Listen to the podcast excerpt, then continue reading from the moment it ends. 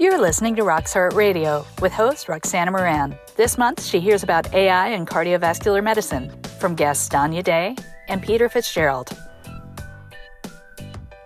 Hello, it's Roxana Mehran, and it is February Heart Month. How exciting! And uh, for this month's episode, we have a fantastic, exciting guest with us. Um, and we chose a topic that I think is going to be, you, you listeners are going to love artificial intelligence.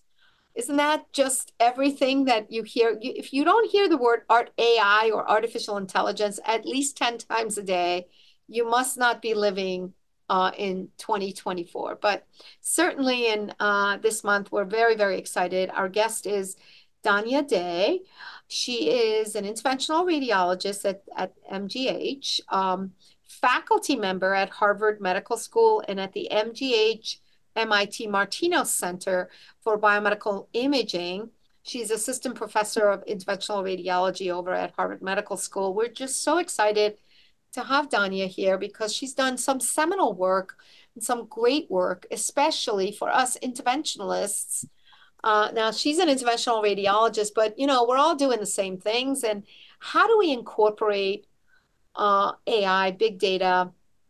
And it seems to me that uh, radiology or imaging procedures certainly are the lowest hanging fruit where we should really be thinking outside of the box in terms of what we could do um, in enhancing what we currently have, uh, which is, I think, augmented intelligence rather than artificial, uh, to enhance uh, how we could move forward and, and move towards the future. So, welcome, Dania. Uh, is it okay that I call you Dania? Absolutely. No, okay, and you, can call me totally and you can call me Roxana. I just, you know, wanted to make sure that it was okay with you. Uh, you gave a sort of out of the ballpark uh, talk at ISET 2024 just this past month, talking about um, AI, and maybe what you could do is just tell us where where are you what what are you thinking about this and why um, I know that you've done some really great work with some of your internal medicine docs in terms of CT scans. I looked up some of the work that you're doing on several things that you're leading. But more importantly, where, where do you stand in terms of the use and applying uh, augmented intelligence in, in interventions? Absolutely. And again, thank you for having me uh, here, Roxana. I mean, I think, as you said, this is a very exciting time uh, for AI in medicine. And uh, we're just scratching the, the surface. The sky is the limit. Um, uh, I mean, based on the talk that I uh, gave uh, last week, I uh, gave a quick overview about all the aspects of care that AI is going to touch. And for us interventionalists, AI is going to touch pretty much every single aspect uh, uh, of uh, care delivery in the care continu- continuum uh, that we deliver from patient selection, pre-procedural planning, inter-procedural support, patient risk stratification, response prediction, and really augmentation of uh, uh, patient-facing care. Um, I, I, would say in terms of where we are today, in terms of AI in clinical medicine, we are definitely starting to see uh, many new algorithms uh, being uh, integrated into clinical practice. If you look at the list of FDA cleared algorithms, uh, the latest report that came out uh, in October actually mentioned 692 approved or cleared reports. Uh, just uh, a few months ago. Um, so there are lots of opportunities for incorporating a lot of these algorithms into clinical care. Now, in terms of seeing their direct impact on patient outcomes, I, I, would say that we're still in the infancy of, uh, of that uh, specifically. And honestly, for all of us, this is what really matters: is that how are we impacting uh, patient care? We are st- starting to see some of the data come up in, in those areas. We presented uh, uh, some data uh, last week about what we're seeing, for example, in the PE algorithms that are implemented in clinical practice. There's a lot of data on the algorithms that were implemented for intracranial bleeds, uh, where there are direct impacts on patient care, but there's a, still a lot of ongoing works for many algorithms where we're starting to look at that. No, it's really, really exciting. Uh, some of the things that you talked about uh, were in um, really exciting areas of prediction models that can really help patients even make informed decisions if they know based on their body composition or CT metrics what their outcomes could be after a certain procedure. I mean, I know that, you know, we're working on some of these algorithms in terms of uh, risk assessment of patients and choosing different drugs with, with risk benefits for our patients with just antiplatelet therapies. For example, I, I, I, um, I showed some of the machine learning work that I've done, but I seem to think that this is even bigger and much more precise. And it's much more individualized because it's based on the singular element of, of a very, very important imaging um, uh, technology of like, let's say if it's a CT scan, if it's a tumor, if it's a, if it's uh, whatever the procedure is that you're working on. Do you want to expand a little bit on that? No, absolutely. And, uh, you know, opportunistic screening uh, with CT is uh, an emerging area that we're uh, seeing a lot of applications for right now in, in medicine. I mean, this is an area that was started a number of years ago out of the University of Wisconsin. Perry Pickhardt is the main person who started um, uh, this uh, area.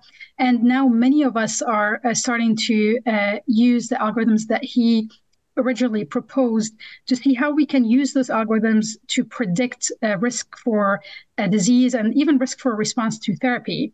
Um, I, I, presented some uh, uh, uh data recently uh, showing that we can uh, incorporate CT body composition metrics looking at body fat composition, for example, muscle uh, percentage, um, uh, among other things.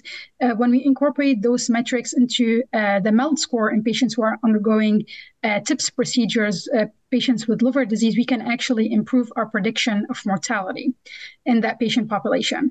There's a lot of work that has been done. Um, uh, by uh, other individuals looking at uh, being able to predict uh, response to specific or outcomes from surgeries, response to chemotherapy, among other things. I mean, we're just scratching the surface. The algorithms that are out there doing opportunistic screening output you know tens of different data points and we're still trying to understand how to use those um, so there is still a lot to be done in, in this space but i think where we are today is very exciting and as you said I, I, think this is going to really lead to more precision medicine in terms of trying to predict the best treatment for the best patient for the best outcome yeah i know i mean we're just so lucky because we have a, a guest appearance um, that i'm just so excited to introduce. I don't know if you've ever met him, but uh, surprise guest is Dr.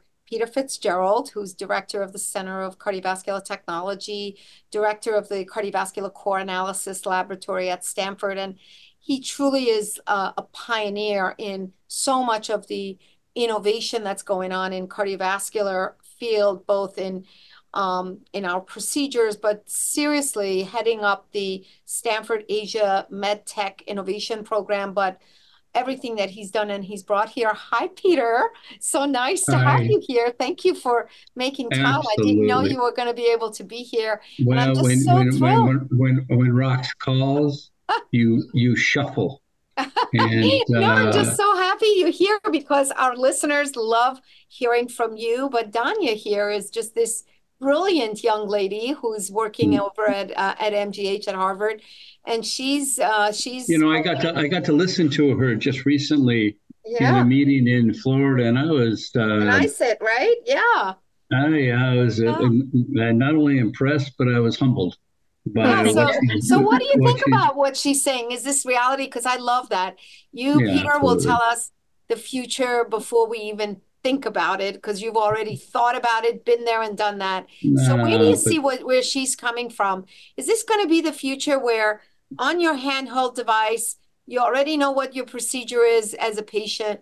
You already have t- discussed your planning with your with your doctor. The doctor has got all the planning done with all of his or her subspecialists who are helping all the planning has been done. You go into the procedure, and then, of course, the patient knows exactly what's going to happen. And then you're going to know what your mortality risk is, what your risk of X, Y, and Z is, and you're walking out. And then you have your televisit, and you're just very happy with your cell phone and your outcome. Is this what's going to happen? Yeah, I, I think it, there is going to be that, and um, and maybe um, some, you know, changes a little bit. I think you're going to um, be able to communicate with a component in between when you're signed up for a procedure and when you get the procedure, because that's a, an anxiolytic component. And we have bots now that talk to you, uh, that uh, communicate with you, that answer your questions. I tried to um, to talk to a bot. Uh, I don't know, a couple weeks ago, by one of these companies about a mm-hmm. procedure that was coming up. It happened to be a, um, a pulmonary artery procedure. And I, I could not uh, persuade them to go in to out of bounds. They communicated with me, they understood, and I got to be Irish irritable.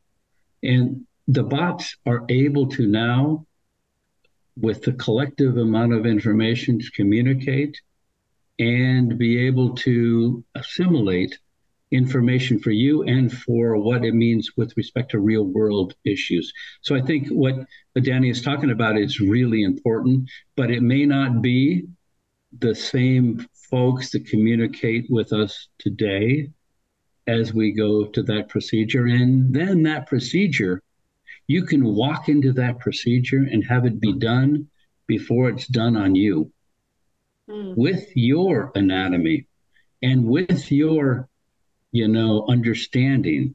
And so we, we have a lot to learn, but we have a lot to uh, appreciate from some of this technology to really make the, the, the, the people, the patient, the procedure, and ultimately the result much smoother than the iterative process and some and somewhat you know stress um, you know uh, amplifying process that we do today.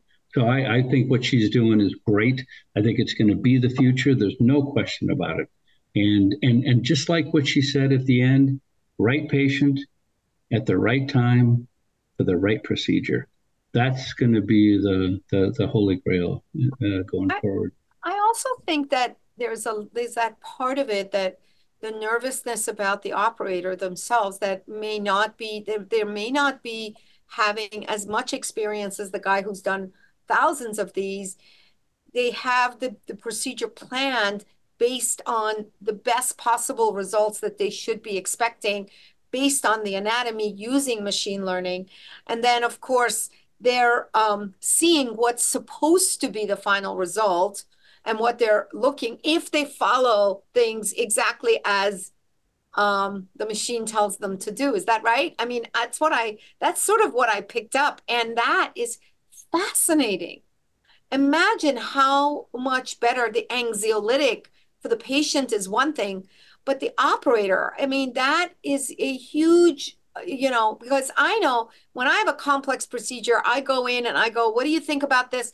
How should i do this? Should i should i cross the right? Should i do this? Should i what wire? And they imagine that the machine using everything it knows based on that anatomy and on everything else that it knows is laying out the procedure step by step for you. And if you follow it like this you should do okay.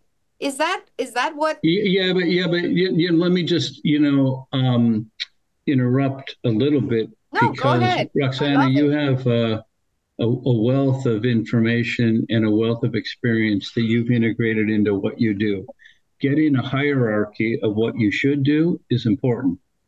But being able to decide what the right thing is for that particular patient, you know, they always say that the best uh, healthcare professions know how to do, the better ones know when to do, and the best ones know when not to do.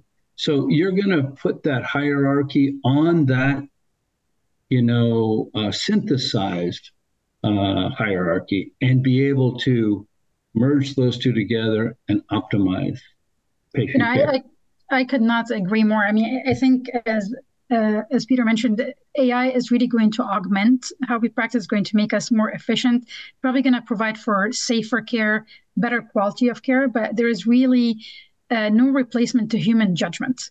I think there is yeah. always going to be a human. Um, a human has to be involved. Um, and I mean, not to mention that when we start talking about AI, uh, there are also liability issues um, in medicine. Um, and I know we're just scratching the surface uh, today is that when an AI fails, who's responsible? And this is why the FDA has different categories for approving uh, the AI uh, algorithms, and many of what we're seeing being uh, approved today is more on the decision support uh, uh, end of things. For things that start diagnosing and making things like that, the approval process is very different, and I'm sure th- that can be a, a different and much longer conversation. No, I think our listeners are relieved, of course. Uh, as we started this, I talked about, I, I, often don't call this artificial intelligence, but really truly augmented intelligence, that, that we really are, are learn, you know, we're being guided, but that we are in the driver's seat and you have a co-pilot. Absolutely. And, and there it's a co-pilot. But isn't this fascinating? And our um, audience who's listening, I know they're thinking, wow, this could be the future and let me get ready for it and I'll have more information, but I will I will be more informed as well. Any last yeah, words? Yeah, you know, yeah, I, Rox, I, make I, this think, short and sweet, but go ahead. Yeah, Rox, I, I think the only thing that, um, and I think, uh, Danny, I, I kind of talked about this a little bit at a recent meeting, but some of the folks that, you know, don't have the same experience that might be 30. I know, Rox, you're only 40. But, you know, um, some of those folks that are just getting into this, they, they should embellish this. They should embrace this. Um, and, and, and some of the older folks should, you know, um, synchronize with this and not be afraid of getting involved in this. It's a new era and it's not going away. And um, I, I think it really adds to how we can really communicate and bring value to what we do in a real concerted way for the people, the patients that have these uh, these uh, issues that we're dealing with episodically. So I, I think it ends up being a win-win for both sides, and I think we haven't seen that before. I grew up in an environment where I told um, folks and patients to do this sort of thing, and now there's more of a, a congenial process, and that's how it should be when you're talking about no, it's it's so well uh, well pointed out, and you're 100% correct. Uh, no matter what age you are, this is here to stay. We have to think about it, embrace it, but it can't replace us, and we can only use it to augment us and make us better. But what I wanted to last say is that um, is there are you worried at all is there anything that you worry about? I worry a little bit about privacy issues and uh, patient information. If my CT scan goes anywhere, I'm going to be really upset. if everyone is saying, oh, look at Roxana's liver. yeah. I want to I want to actually see that. your liver.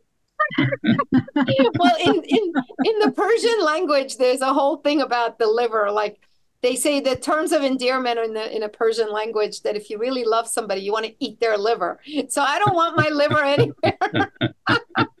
but but what are you worried about that at all, Dania or Peter? Maybe you first. Dania, go ahead.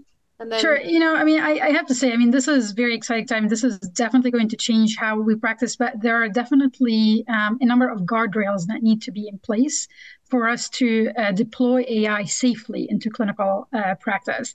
And a number of things, uh, you know, come up uh, uh, over and over again when we have these conversations. I mean, I think having local AI governance, looking into uh, data privacy, um, actually uh, the anonymization of uh, imaging. I mean, you specifically mentioned the liver, but now one of the biggest issues is that patients who have head CTs, you can actually reconstruct their faces from the actual head CT. And how do you uh, uh, uh anonymize that?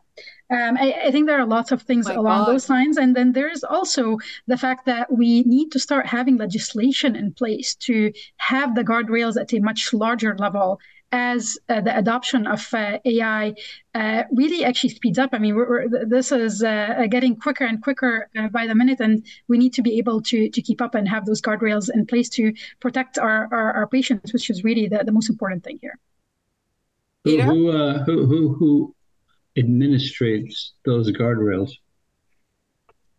And I mean, I think that there are, uh, in my opinion, actually, that has to be a, a two pronged approach. It has to be both governmental and also it has to be uh, uh, local at the institution and the uh, uh, board level for, for medicine boards. Yeah. I, I think uh, definitely it's everyone's responsibility. Yeah, I, I, think that some of the AIBM and some of the other um, efforts that are more healthcare, that I don't trust the government. And, and, yeah. and you can put that off on in spades. I, I, I don't think that that's going to help.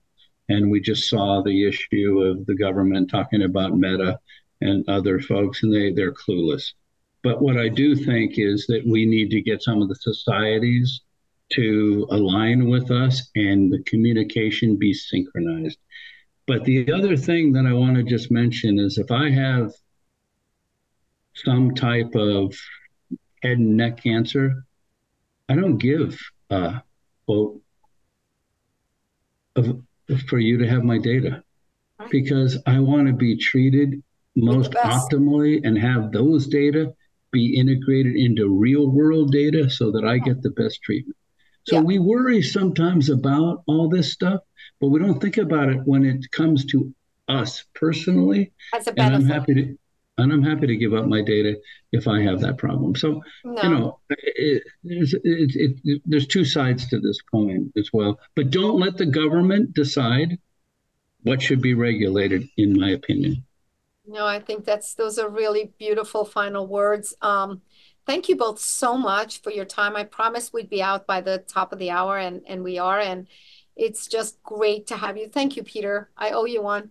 Love you. Oh, Dania, it was nice to see you again. and Dania, did, so did, nice to Don, meet you. You did, you, Don, you did a great job at ISET. It was amazing. You, well, we'll make sure job. you're you're over at TCT uh, this year. I'll, we'll put you on our faculty, but then oh, for sure, you. Peter, I can't wait to see you. Miss you. Hope all is well, and and lots of great. Uh, great yeah, I'm in, I'm, in, I'm in I'm in Israel, and I'm doing what you would do if you were here. So, you know, everything's good. Yeah, to hang in there and uh, let's hope for peace and love in the rest of uh, the world and uh, all of us.